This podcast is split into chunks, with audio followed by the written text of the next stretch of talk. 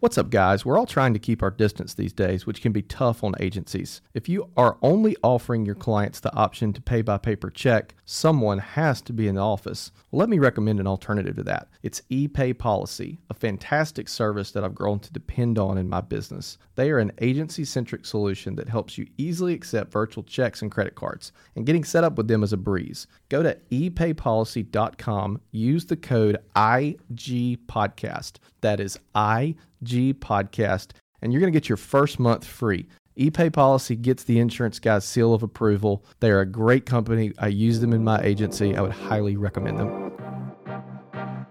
Insurance agents from around the world, welcome to the Insurance Guys podcast. My name is Scott Howell, your fearless host and leader, insurance agency owner and insurance evangelist for I Protect Insurance and Financial Services based out of Huntsville, Alabama. And before we get started on today's episode, please help me welcome. He is a six foot three sophomore from Saraland, Alabama. Parade first team All American, rivals five star recruit. He is a fantastic insurance agent and my friend.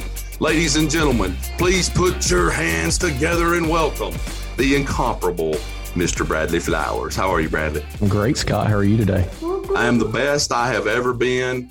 Bradley, I have great news. I don't know if this is great news or not, but I know you're going to feel just a little bit, you know, a little tinge of, I don't know what you're going to feel, but tomorrow is an enhanced severe weather day for us, which means Thursday morning it will be all hands on deck, probably getting 1,400 claims come in Thursday morning.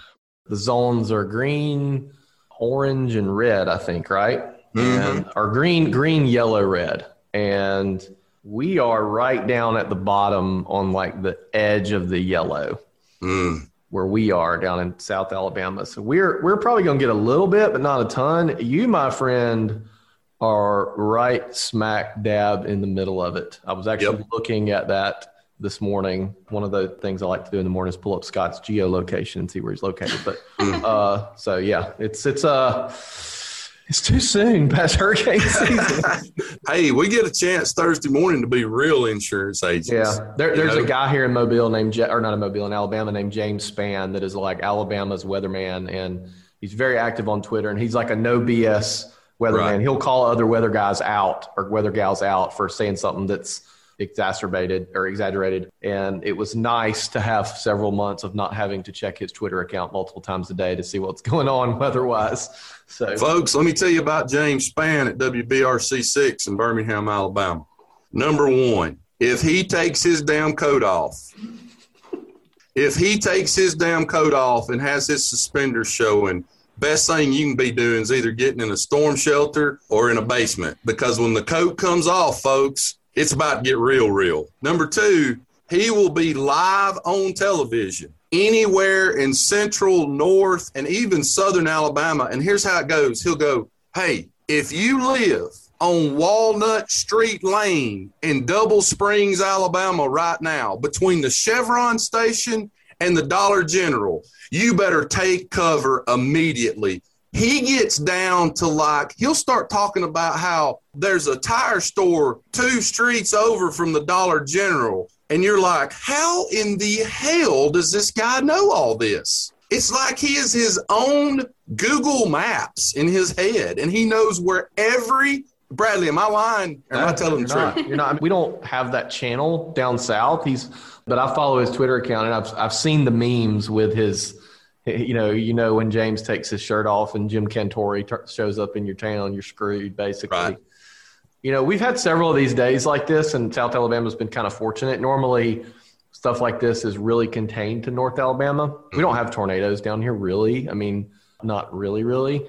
Not like y'all do, basically. Mm-hmm. I'm gonna be a lot less anxious Friday than I am today. I'll promise you that about the weather because we are spread out. I mean, we've got business up there. You know. Yeah. Well, historically, the state of Alabama, the month of April, the month of April is from the first to the end of the month is our month for long track EF5 tornadoes that will blow everything off the map if it hits you. That's the month of April. But it can go a few days on either side of the month of April, either late March or early May, I've seen some of that go on. And I'm hoping that we are still early enough being in the middle of March that if we do have tornadoes, maybe they won't be those, you know, long track, 45 mile long, three yeah. mile wide, like stuff that you see on TV for the next 100 years, you know? I think what you're going to have is more just really powerful thunderstorms, right? Which are fine. Like, really, you don't have a ton of claims of those Right. Where, where, you have them is when the tornadoes spin off of them, in my opinion. Mm-hmm. Um, when I was kind of looking at it and looking at like based on the historical data, like I was like, yeah, it's just going to be a bunch of rain and some thunderstorms and you know, internet's going to go out and that sort of thing. We'll see though. We'll see. Yeah, It'll be interesting. No doubt. Oh, you know, this when this airs, maybe Scott and I's houses aren't there anymore. Hopefully not. but like people listen to this, like we're eating our words. But this is us paying for the sin of living in the South and, and living in a warmer climate that you know, I think a lot of people, I know there's some states like Oklahoma and uh, Texas and some of those states get long track tornadoes, but a lot of people that move down here to Huntsville from places like Washington, D.C. and New York and Philadelphia and places, you know, they are just, they're just like, hey, tell me about this tornado situation. Well, I think the Birmingham area or the area between Birmingham and Huntsville actually has more tornadoes every year than the entire state of Oklahoma. Yeah. Yet Oklahoma is looked at as Tornado Alley, which is. I think they call ours Dixie Alley now. I think that's mm. kind of a new term that they've coined as Dixie Alley. But guys, listen, I'll get off the tornado subject right now because I have a very important guest on the show today that I am super excited to have on here. I've been wanting her on here for a long time, and I'm so proud she's here today. So here's what I got for you guys today. We have got a guest on here today that I know can help you who has been extremely successful in the insurance industry. I've talked about her before on here, and I'm ready to get started and help you move the ball one step forward to greatness today. I've got a lot of things I want to talk to her about, and I'm just truly blessed and honored to have her on the show.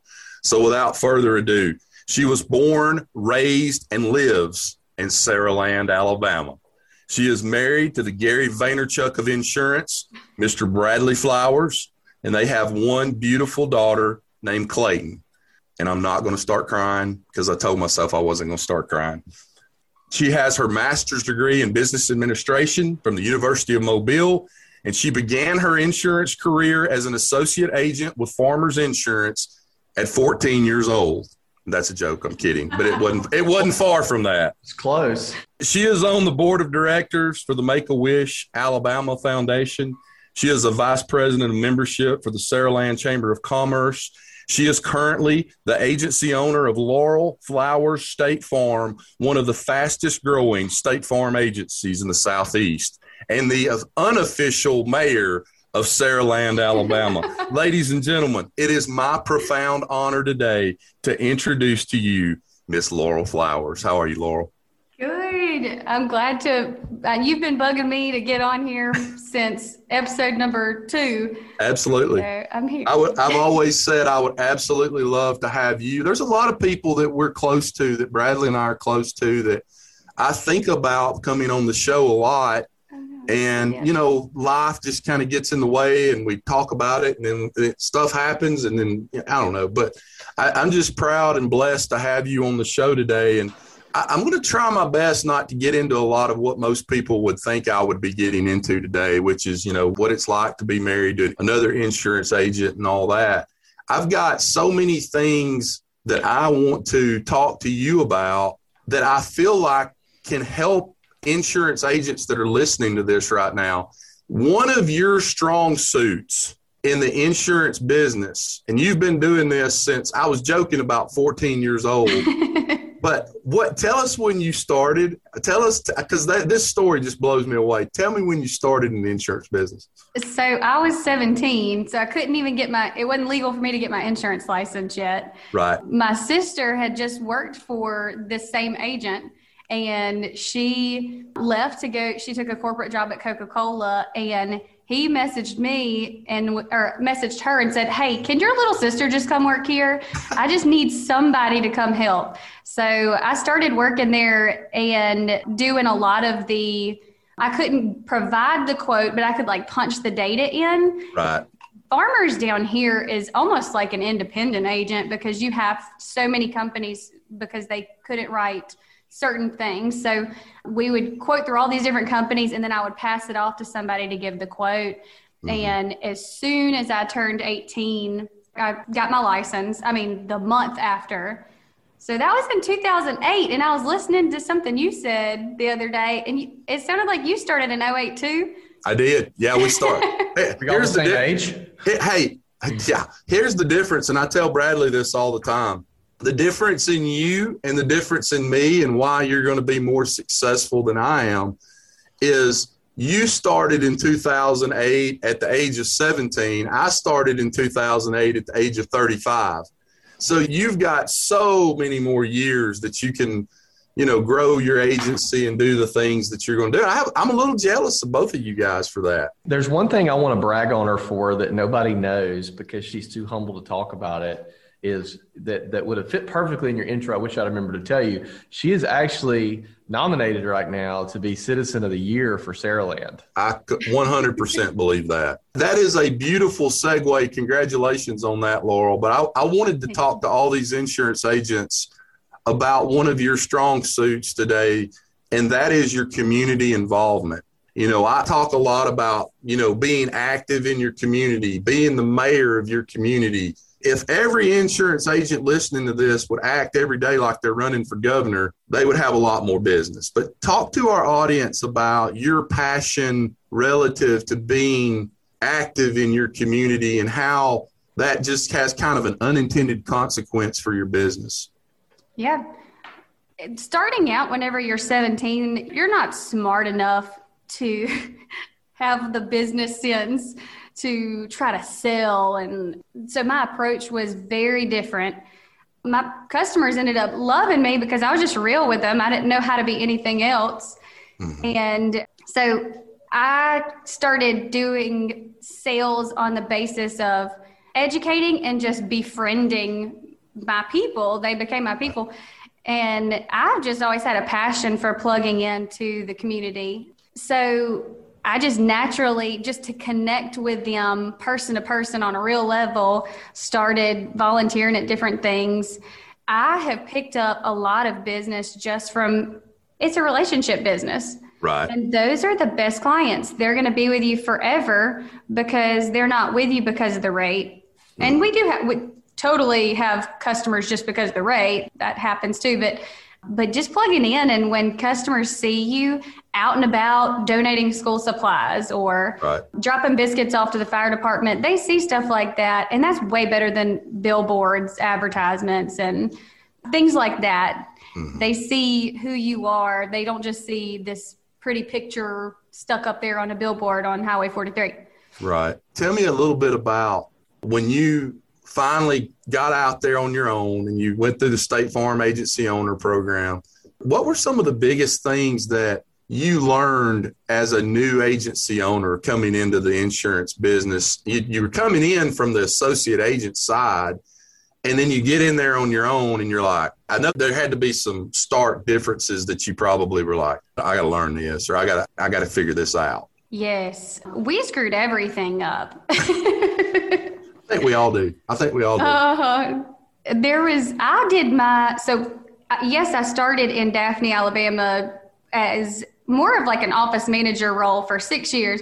And then I moved to Nashville and he taught me how to be an agency owner. Right. And so I did all of my prep work around the Nashville model, which is a big metro city. Right. And then I come to Saraland, Alabama, not the same demographic. Right. And everything that I had planned on doing got flipped on its head. The craziest thing that works in Saraland that I would have never thought to use in Nashville is direct mailers.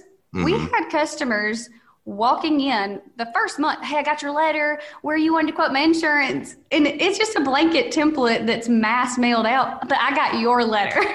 Right. so there's just random things that now, we hey, let me, let, let me stop. Let me stop you right there. Was that letter introducing you to the community? Like new State Farm agent, my name's Laurel Flowers, or what was it? No, it was just, hey, save 15% on your insurance. It Okay. was just blanket marketing, but it was written in a letter form. So cute. I love when people stop by and like, I got your letter.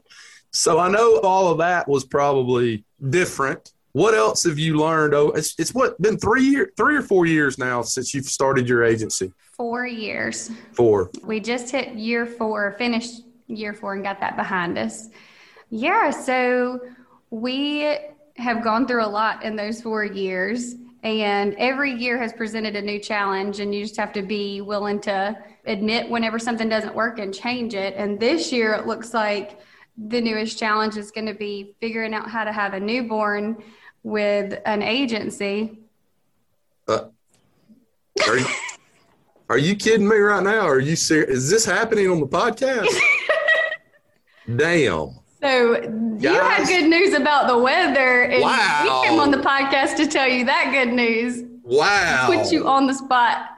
Man, that is freaking awesome. Congratulations, guys. That is awesome. Thank you. Oh you. my God. I'm, I'm blown away. I'm very rarely is Scott Howell speechless. I am speechless right now. So let's get into that for a second. So we, we are about to uh, About to have the an endorsement to the Flowers family. Absolutely. So do we know what we're having or is this still kind of an early stages kind of thing? No, we are having a little boy. Well, congratulations. I'm so we were happy. thinking of the name Scott. No, no, no, no.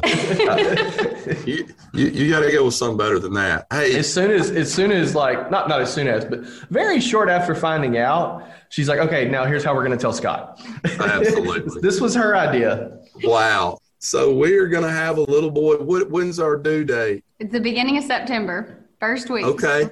So not too terribly long from now. That's awesome. Yeah. Well, hey, hey, on behalf of the 250,000 agents listening right now, I want to say congratulations to both of you. You know, Find it's, out how uh, many Facebook friends listen to the podcast because we're going to Uh, yeah, absolutely, we will. That's fantastic. That is fantastic. So that will add a different dynamic for the two of you for from in terms of, and it's not something you're not used to because Clayton, you know, you've been carrying her to dance recitals in school and all the other stuff. So it's not like this is like first time out of the gate, not knowing what we're going to do. But She- She's That's the- so she can change plenty of diapers. yeah, no mm-hmm. doubt, she's going to be a great babysitter too. That's She's right. at that perfect age to do some babysitting for you. I love it. Man, I, I'm blown away right now. Congratulations, guys. That's a big Oh, deal. man, I feel like the luckiest guy in the world. I really You do. should. You should. And having little boys. So, you know, when you're going to get to do all the T ball and the coach pitch and the hmm practices and all that good stuff. That's, that's amazing. When we So- went to the to the ultrasound, as soon as they started the ultrasound, I was like, "You don't even have to tell me. I see it. It I know what it so is." obvious. Got it.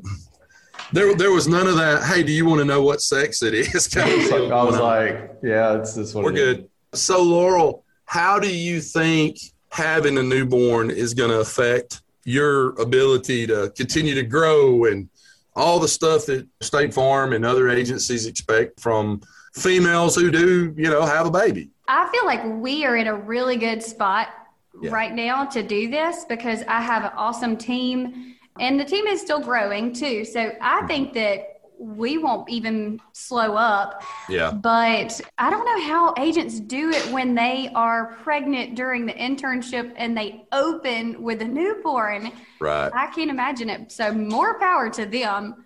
But I do feel like we'll still be able to hit our goals and then some. And it's important to me and to our team that we finish the year out strong and we do really strong leading up to that due date Right. because it affects you next year. The Right. way a lot of our stuff works, having the rollover, so to speak, makes your goals more attainable the next year. So Yeah, I we mean, had a really good year last year, and we're in the position to hit a big honor this year. And I, I want to hit it this year, but Right. if we do, it's going to allow us to continue that momentum and keep doing it every year. And I, I think got you. too, like it, I mean, it speaks to anything. Having a good team allows you to accomplish a lot. It really Mhm. doesn't matter the adversity or non-adversity, whatever it is. Not the child's an adversity, but whatever you face, you know, having a good team allows you to pull through that. You can't do it on your own. Well, uh, listen, we've preached until we can't preach no more. this is this is the perfect example of why you've got to have great people in your agency because you know you have a newborn baby as an agency owner there's going to be some time you're going to need off and you're going to have to take off. And and depending on the level of competence and the types of people that you've hired is going to determine kind of which direction that thing goes uh, at least for a while until you get your feet back under you you know? And she's an expert to kind of like she is so good at developing a process and uh-huh. sticking uh-huh. to it. Right. Speaking more to like hiring process, and that was one of the things we wanted to cover. Like she has her process. This is how we do it, and we don't deviate from that. Right. And whereas right. I do that a little bit in mine, I'll go off the rails yeah. sometimes. But right. talk a little bit about your hiring process to get to the point of having this phenomenal team. And that goes back to kind of lessons I learned in my first two years. All these processes were bred from making mistakes and learning the hard way. And so I just try to do things better each time. And that's where these processes come from. But I'm not afraid to change it a little bit. But I feel like there's something to be said about consistency. Mm-hmm. So, like my hiring process, um, and, and doesn't make it right or wrong, but my hiring process is to send them an assessment. It tests their math and verbal skills so that you feel like you have someone that can test well, maybe pass the P&C test, speak well to your customers, and then also follow directions because in that email, they're supposed to respond and let you know they got the assessment. That weeds a lot of people out. Right. Then we do a phone interview, so I'm not wasting time. I try to go ahead and talk about compensation, everything, and what they would gain from working for me, what we need, and then I'll bring them in for an in person recently I have just added a disc assessment to the end of that. Right. Because there's some question marks you're sometimes. About to get, you're about to get Scott going. Oh, no, no, no, no. I've talked enough about the disc assessment. Yeah. I, I love it. I learned a it, lot it, about my team and me. Yeah, it's a tool in my toolbox. I use the disc assessment and I tell people when they take it, look, you're probably more than likely still going to get hired unless you're just completely off balance right. what we're yeah. looking for. There's no right but, or wrong. But the motivators, learning what motivates someone, learning different areas where they're they are someone who really loves to help people and genuinely wants to help people.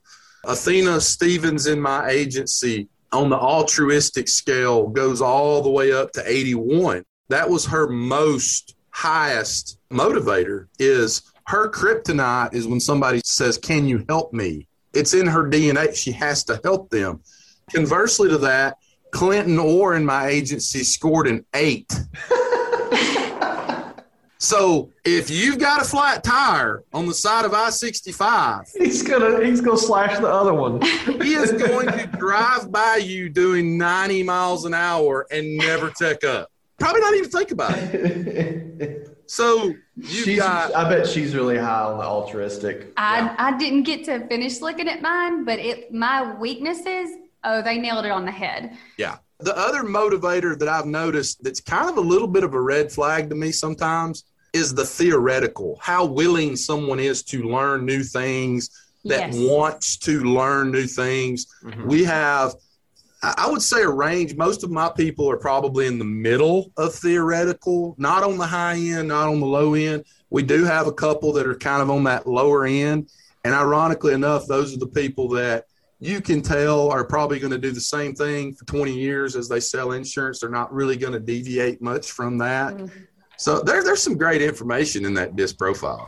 What I like too about Laura Bruno's test is it gives you the questions at the end. Right it gives you questions to ask based on answers they gave you in their disc, and it Correct. will tell you you're not so much looking for the answer, you're looking mm-hmm. at how they answer. Correct. And so, like, Correct. I had one recently. Laura was like, "Ask this question and see if they squirm in their chair when you right. ask it," and that tells you what you need to know. Right. But it, I think it's super important to not only find out where people fit via disc, but also what motivates them she's more likely to spend a day and volunteer charity wise. Mm-hmm. She spends almost as much time on Make a Wish, in my opinion, as she does on her insurance business. Now the two help each other. I'm more likely to just write a check. Right. I still want to help, but I'm like, here, here's a check. I don't want, you know what I mean? Right. Um, and that's one of the things that Laura told me. Laura's like, I bet, I bet Laura, not Laurel, I bet you that you're more likely to do this. And, and I was like, yeah, that's, you're absolutely right. Yeah, I will say this. One of the things I've started doing in my agency when we do a new hire, and it, I'm not doing this because I want them to make me feel good about why they want to come to work for the agency. That has nothing to do with this. And by the way, I learned this from Mike Stromsoe, I believe, is somewhere during that hiring process, I have them send me a two paragraph email as to why they want to come to work for the agency. Well, I don't give a damn why they want to come to work for the agency. I want to see how well they write mm-hmm. because some of these people that we deal with, especially business owners, you can't send them an email that looks like a fourth grader sent it to them. One of Mike's is you have to send an email with this specific subject line. And if they don't do it exactly correctly down to the capitalization, he doesn't even open the email because that shows him that they have no attention to detail. Right. And yeah, that shows attention to detail. Scott sending or them sending the two paragraphs to him shows that they want it and need it. And I didn't realize how important that trait was right. there until probably late last year. Uh, awesome agent down here said, "Don't hire someone that doesn't need to work for your sales team." Right. They're not going to be motivated if they still live in their parents' basement and don't pay any bills. Sure. And that's, that's right. so true. And I never thought to consider like, do you need this job? Because what's right. gonna what am I gonna do to motivate you if mm. at the end of the day you're like, well, is it really worth the work? Yeah. You know, Laurel, I don't mean to jump off subject real quick, but I, I want to say this too. It's something else I'm wildly intrigued about what you do. Do you have requirements for your sales team with State Farm on making outbound calls every day and, and how many they should be making every day. And then I'm going to tell you a story that kind of reinforces this in just a minute. But go ahead. I want to hear what you have to say about that. Yes, I've never let someone go over production levels. Right. I think activity is the metric you should be looking at because they, that's controllable. Correct. Um, and if they do that particular activity and you know your company's numbers, then you should be able to get that result. So, yes, I want them to either quote five households a day or make 35 outbound calls. Mm-hmm. But I'm not naive to think that there's going to be days where you had some really big households that you're quoting or no one's answering the phone. So I, we look at it on a weekly basis. Mm-hmm. I get a daily call report emailed at the end of every day at 5 p.m. So I can see their numbers daily, but they know, you know, if you have a low day because there was a lot of service and walk in traffic, which is one of the other differences in Nashville, we'll have on average 70 inbound calls to my office and 10 to 15 walk ins. We didn't have that in Metro right. Nashville. Mm-hmm. Um, but they want to talk to us in Saraland. So yeah, they, they when, just look at it weekly. When we were had first started dating, I was at Alfa and there was a day where we took a large amount of money in cash and which was that that whole like uh that whole like narrative was the reason that portals like we don't take cash right eft pay in full or we don't take you but i was like yeah we took this much in cash today and it was like five figures yeah. and she was like wait a minute, you took how much? like what? Because it was like right after you. But you know, down. we're doing that now. Yeah. Say it one more time. What is your requirement per agent per day on outbound calls? 35, 35 or five quotes. And it's because you know that the activity equals the activity. And that's totally a reasonable number. Yeah. So I have a confession, Mike Bradley. Bradley and I are engaged in a war right now, in a sales war to see who the intercontinental champion of the world is. So here's my confession. Here's my confession. One of the reasons I did that for March, I have a husband wife team that works here as they're both agents and they are fantastic agents. I would say, from their product knowledge standpoint and their sales acumen and their tonality and the way they talk to people on the phone, they are nearly exactly equal. Now, this is the first time that this scientific test has ever been done in the history of the world. But I have got two people that are husband wife, and if you graded them out as personal lines insurance agents, I think the two scores that you would come up with would be almost identical. Here's the difference. You ready for the difference? Jessica Miller will outsell every month of the year for the rest of her life. She will outsell her husband by about 30%. And you go, well, how could you have two agents that are identical in every way? One's a male, one's a female, but they both have the same set of skills. They both know their product knowledge.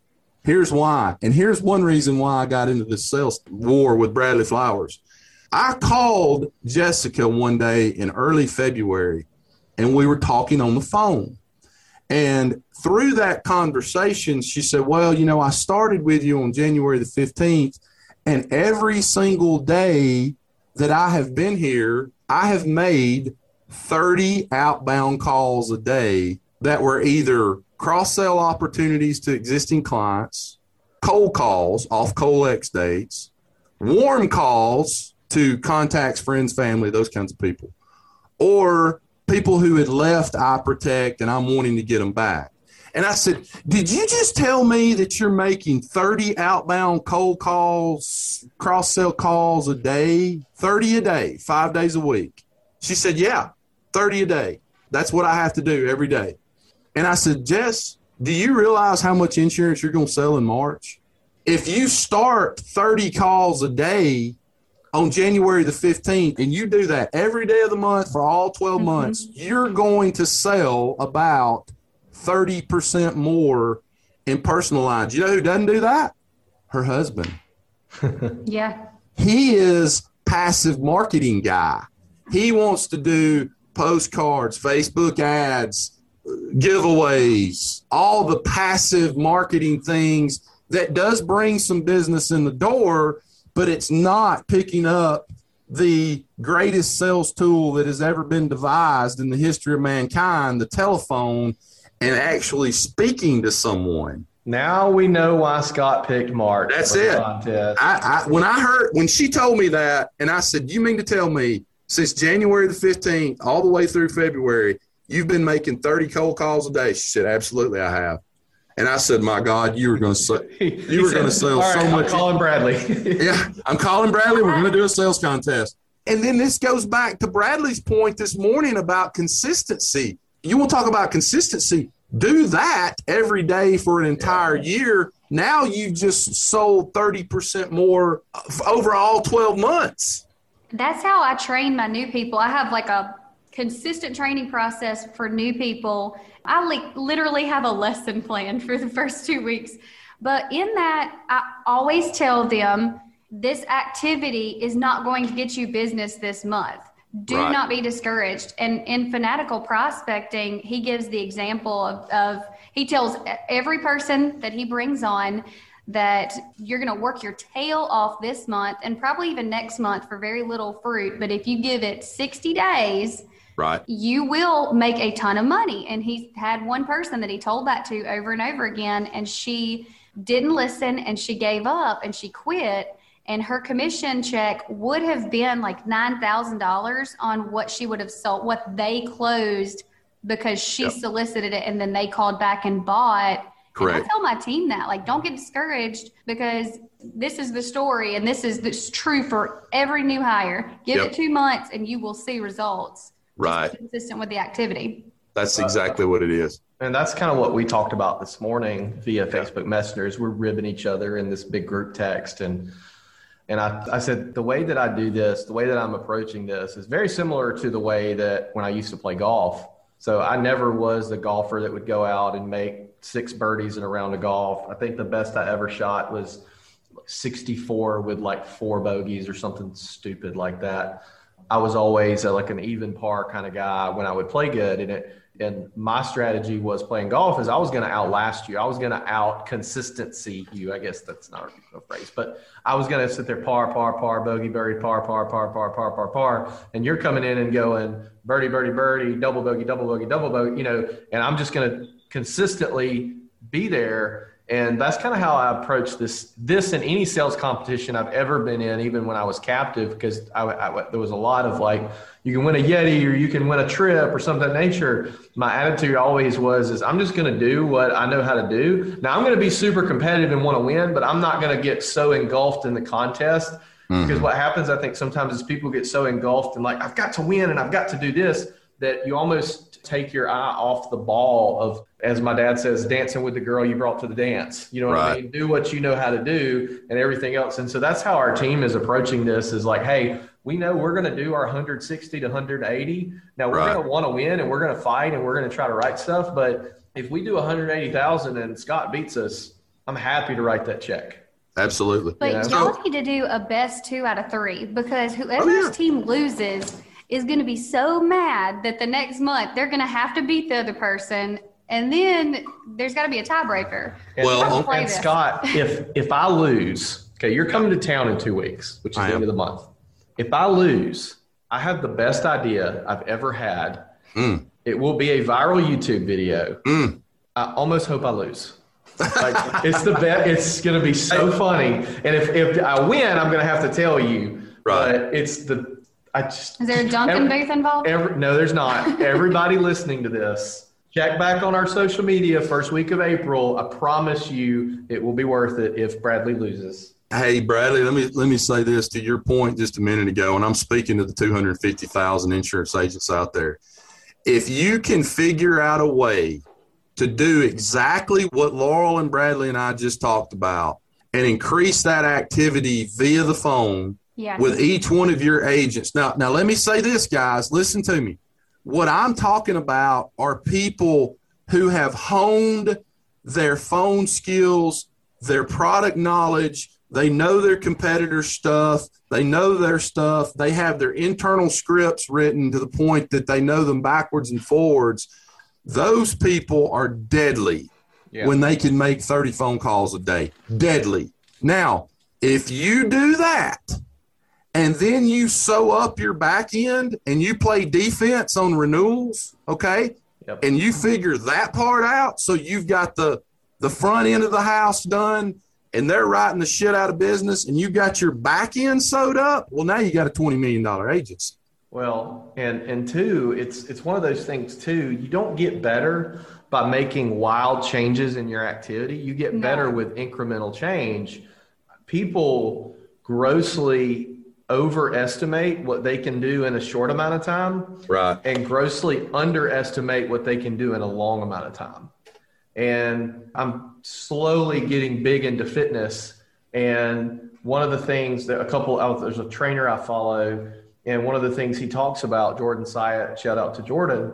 One of the things he talks about is when people make the commitment to start getting healthy they will start some like ridiculous workout regimen like right from the get right. and just completely like break themselves mm-hmm. Mm-hmm. whether it's a diet or a workout regimen you're better off starting slow okay instead of working out zero days a week let's do two all right now right. let's bump it up and slowly work build your way up to that rather than trying to go from zero to pulling the ripcord out and running a spartan race and so i think that's the way that laurel does a phenomenal job in her agency compared to me, one of the mistakes I make in my agency is is I'm liable to walk in here one day and be like, all right, we're not doing this this way anymore. We're doing it this way and completely changing the gamut. Whereas right. she's she's got her her tried and true, and then it's like, okay, let's change this one little thing. Let's change this one little thing. Let's change this one little thing. And it's apparent in how well her agency runs. I promise you, she can spend way less time at her agency than I can. But right. the reason why I can make small changes is because I made big changes in the first one, two years, more like a year, year and a half. And I figured out what does, didn't work. And it's stressful for the team to have major changes. So I went ahead and made them so that later on I could make incre- incremental. But um, Scott, I feel like it's not just activity. There's a second part that you have to have both of the pieces to this puzzle. You have to call a certain number of people, whatever your number is, but you also have to follow up in a very consistent way. And we have another process for that. Whatever the process is, it's not wrong to call them on day three, five, 10, seven versus mm. 11, 14, you know, whatever right. your process is. But most people aren't following up seven times, but statistically, that's how many times it takes for you to be able to close that lead. Mm. And that's the piece that we were missing. We were doing the activity on the front end, but we weren't consistently following up and checking back with them at incremental periods of time. We started doing that at the beginning of this year, and our closing ratio has shot up. Can you tell us, all these agents listening to this, what is your follow up process on personal lines as far as so they make the call, they introduce themselves, they know their product knowledge, they know their competitors, they know what to say, they've got all the, the tonality down, and then they get off the call. What what's that follow up process look like after that? They call, text, and email because okay. we need to figure out how the customer wants to be communicated with and how right. they respond. But they, if they don't get that person on the phone on day one, they're actually going to call again on day one and email and text. Um, and then they do it on day three and day five. Uh, I'm sorry, day day one, and then the next day they call again. They skip a day, call the next day, mm-hmm. then day seven and day 10, day 30, six months, a year, two years. So there's little tasks that get set to tell them. So every morning they sign on and they see all the tasks that they have due for that day and they're all strategically placed. And it says what day they're on. So they know, oh, I want to call this guy that I just talked to or quoted or just came in three days ago before I call this guy from two years ago. Right. So, and if you don't get to it, then the next day it's it's going to stay there. What is the top three for personal lines agents? What is the top three attributes that you see in somebody that you, when you're interviewing them as a new hire, you're looking for in a great salesperson? I'm not afraid to pick up the phone and call. Yeah.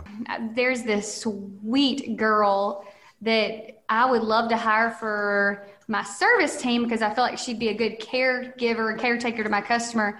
But I don't feel like she would be bold enough to pick up the phone and call and follow up and i think that would go against her personality. So i need someone that that and that needs to have a job and wants to work. Those i didn't realize i needed before but the people that didn't work out in my office a lot of times their parents were just paying their bills. And they parents don't realize what a crutch they're being for their child. They're crippling them by just being there all the time. Like let them do helicopter. Their job, yes, it's it's ruining. I feel like the work ethic in our office environments. It's harder to find. You better be glad my wife's not here because she would have just pushed me out of the way and started talking for 45 minutes. I'm serious, boy. She is hardcore about that shit. Oh. Yeah, yes. I mean, she's like, look, 18 years old, you're an adult. We know we love you, but you got to get out there and get in the big bad world and get knocked around a little bit because you got so many kids that go straight from high school to college and drink beer and hang out with their buddies for four years. And y'all know how college is. They I mean, you don't know what it means to work hard. Right. It's college is college. And so uh, then they get out in the big bad world and they're like, whoa, wow, this is different, you know? Mm-hmm. So, well, I, I, you know, never mind.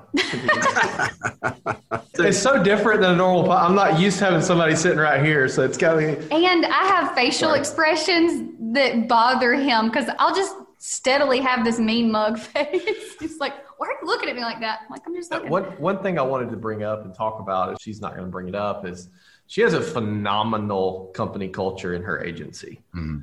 Phenomenal. They're like a family, and the customers can feel that Right. They can feel that. To be frank, I mean, I, I had a customer in my prior life that was one of those people that when you saw this person pull up in the office, everybody was like, oh my God, if we could lock the door right now, we would. Right. And I actually have a keynote presentation that I'm going to give a 45 minute presentation dissecting our relationship with this customer and what we did wrong now that I'm out of my non compete and talk about it. Um, so if you're with a state association and listening, hit me up. Customer left, went to her office. The person literally hugs every single person when they walk in the office. And we are half considering this person to be the nanny to our child.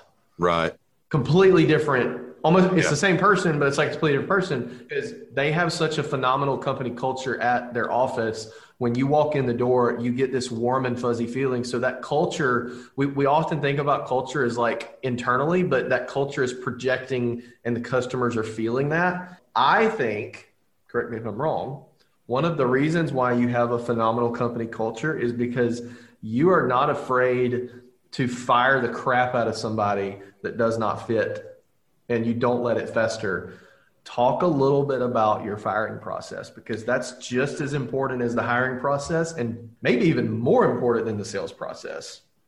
I know who you're talking about. She stopped by the other day just to tell me where I could get some flowers for my front porch and walked out the door. She like just stops by. it's so funny. But um but yeah, so I, I'm not afraid to fire someone, but I and my back to the disc, my weakness is hurting people's feelings. I cannot stand it hurts me to hurt them. Right. I have to make sure that I have set clear expectations and I've communicated that with them multiple times. So anyone I there is one exception to this, but anyone that I've let go other than this one person, I have had multiple verbal warnings, written warnings, probation. Uh, we have sat down and we have talked about the problem. So you, they're not surprised whenever they come in and they find out that this is their last day. And I also, because I have a hard time hurting people's feelings, I have a hard time having those conversations, but I know I have to, to be fair. So whenever I have them, I mean, I rehearse them in my head several times. Like, this is how I need to approach it. They need to understand that I'm not doing this to be mean, that I'm doing this because this agency is my baby. And this is something that I've built from age 17. So they know whenever they're coming in, I'm not coming at them to be mean. Right. I'm just having a frank conversation. So I make myself do that so that whenever I do let someone go, I don't have to feel guilty. It still bothers me, but they have had every chance to succeed. There's only one time that I didn't do that.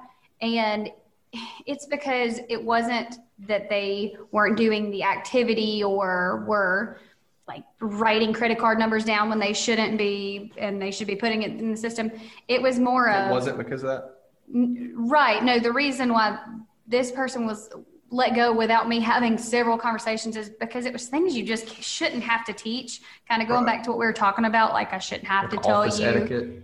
office etiquette. Yeah. I, I shouldn't have to tell you to let me know when you're not going to show up. Right. You should call Well, me and And I think off. it's it's so important too, is we've had some folks that you know we've had to let go as well. Fortunately, it's been a while since we've had to do that. We have an awesome team right now. You just got to make sure they're not surprised. That's a mistake I made early, and that's where I should have followed her process because as I'm talking to her about issues that we're having in the agency, right? She's saying, "Okay, you need to do a written warning." Where I'm like, "I don't want to do." In my head, I'm like, "I don't want to do all that." Yeah. And then what happens is it festers, festers, festers. Then all of a sudden, you've just had enough. It's like, hey, Yeah. today's going to be your last day, and they're just flabbergasted. That's the worst thing you can do. but to Yeah. me, it's Um, not fair for the team member. It's not. And if you're not being clear and honest, so even though it's a hard conversation to have, I just have it. Mm-hmm. You just have to to be fair. You want to hear my favorite Scott Howell firing somebody story? I've had a lot When Scott and I barely knew each other. We were just like friendly on Snapchat. He called me one day. and He's like, "Hey man, I got somebody that's that's moving down there near you. You and we needed somebody bad at Alfa at the time." I was like, "Yeah, man, send her my way." And I never heard anything. This was like we weren't on the page where we could talk, call each other every single day. It was like an every Right. now and then kind of thing. And I called him like two weeks later. I'm like, "Hey man, what uh, what about that lady?" He said, "Oh man, she and I got into an ass tangling a couple weeks ago, so I had to let her go." Scott Yeah. yeah. phrases. Yeah, she was leaving to go down. She ended up working as a bartender at the uh is that the Pink Pony Pub in Gulf Pink Shores? Pony It's right Pub. The- A Yeah, bunch of think- a bunch of insurance agents that vacation to Gulf Shores, and I Yeah. know there's some of you just said, been there." Been there, been there. Yeah. That's where my Yeah. parents go when they go to Gulf Shores. She announced to me that she was moving down to Gulf Shores. I said, Man, that's great. Well, you know, you want to work out a two week notice? Yeah. Well, we got about one week into that, and I can't remember what happened. but we got into it and she packed her stuff up and left that day and just walked out. So there went that opportunity down the drain. But, uh, Mhm. you know, I, I couldn't agree with both of you more. As one of the things I was telling somebody the other day is I always feel like I'm responsible when somebody doesn't work out. And Yeah. usually, You want to in my opinion- yeah, in, in my opinion, when I go back and look, I'm I sometimes I'll think to myself, well, I didn't train them properly. I didn't take the time to teach them what they needed to learn, and I'm I am in the fortunate position now that I have enough really good people here to help me train that I don't think anybody can come to me and go, oh, well, you didn't. You, and I do the you know the full right. job description and their employment agreement, and I even break down for them as a addendum to that job description what their average day is going to look like so that they don't have this mindset of i think it's going to be this way but it turns out to be that way that's something that i started doing a couple of years ago like okay not saying this is going to be your job you know what you're going to do every day but here's kind of a here's kind of an average day of what i think you'll be doing in the office and i think that helps too so that they kind of have that visual in their mind of what they're going to be doing every day I think sometimes agents hire people to do one thing and they end up doing something else when they get in the office. And they're like, wait a minute, I, this isn't what I signed up for. Yeah. I didn't. We're, we're about to, Yeah. we're, we're going through, as a lot of the listeners know, total CSR for our new hires. And I'm so excited to hire somebody so I can put them through it. But I'm going through it first before I give it to anybody, just because if they have questions, I don't want to not know what's in the training I just got them to do. Right. And, uh, but one of the things I like is they do a lot of breakdowns of very, very simple stuff in an agency that Mm-hmm. you're going to deal with, but that's not on a licensing test, Sure. such as how to issue certificates and why you want to make sure this box is checked and not this one, and that sort of thing. A lot of, and then they explain why. So they do a, a pretty good, or really good job of that. Yeah. Well, Bradley, I, I haven't told you this yet, but I'm about to hire another agent.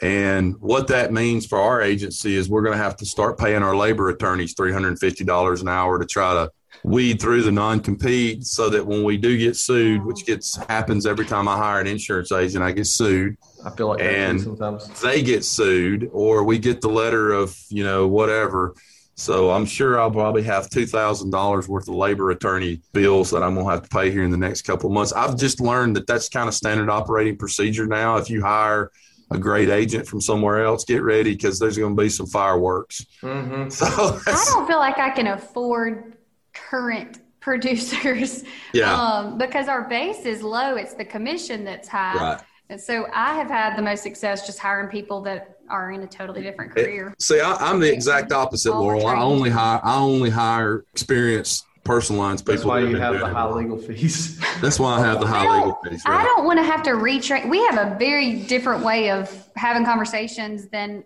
Right. the agents that I know. And if I hired from them, I would just have to fix all the crap that they taught mm-hmm. them to do the wrong way.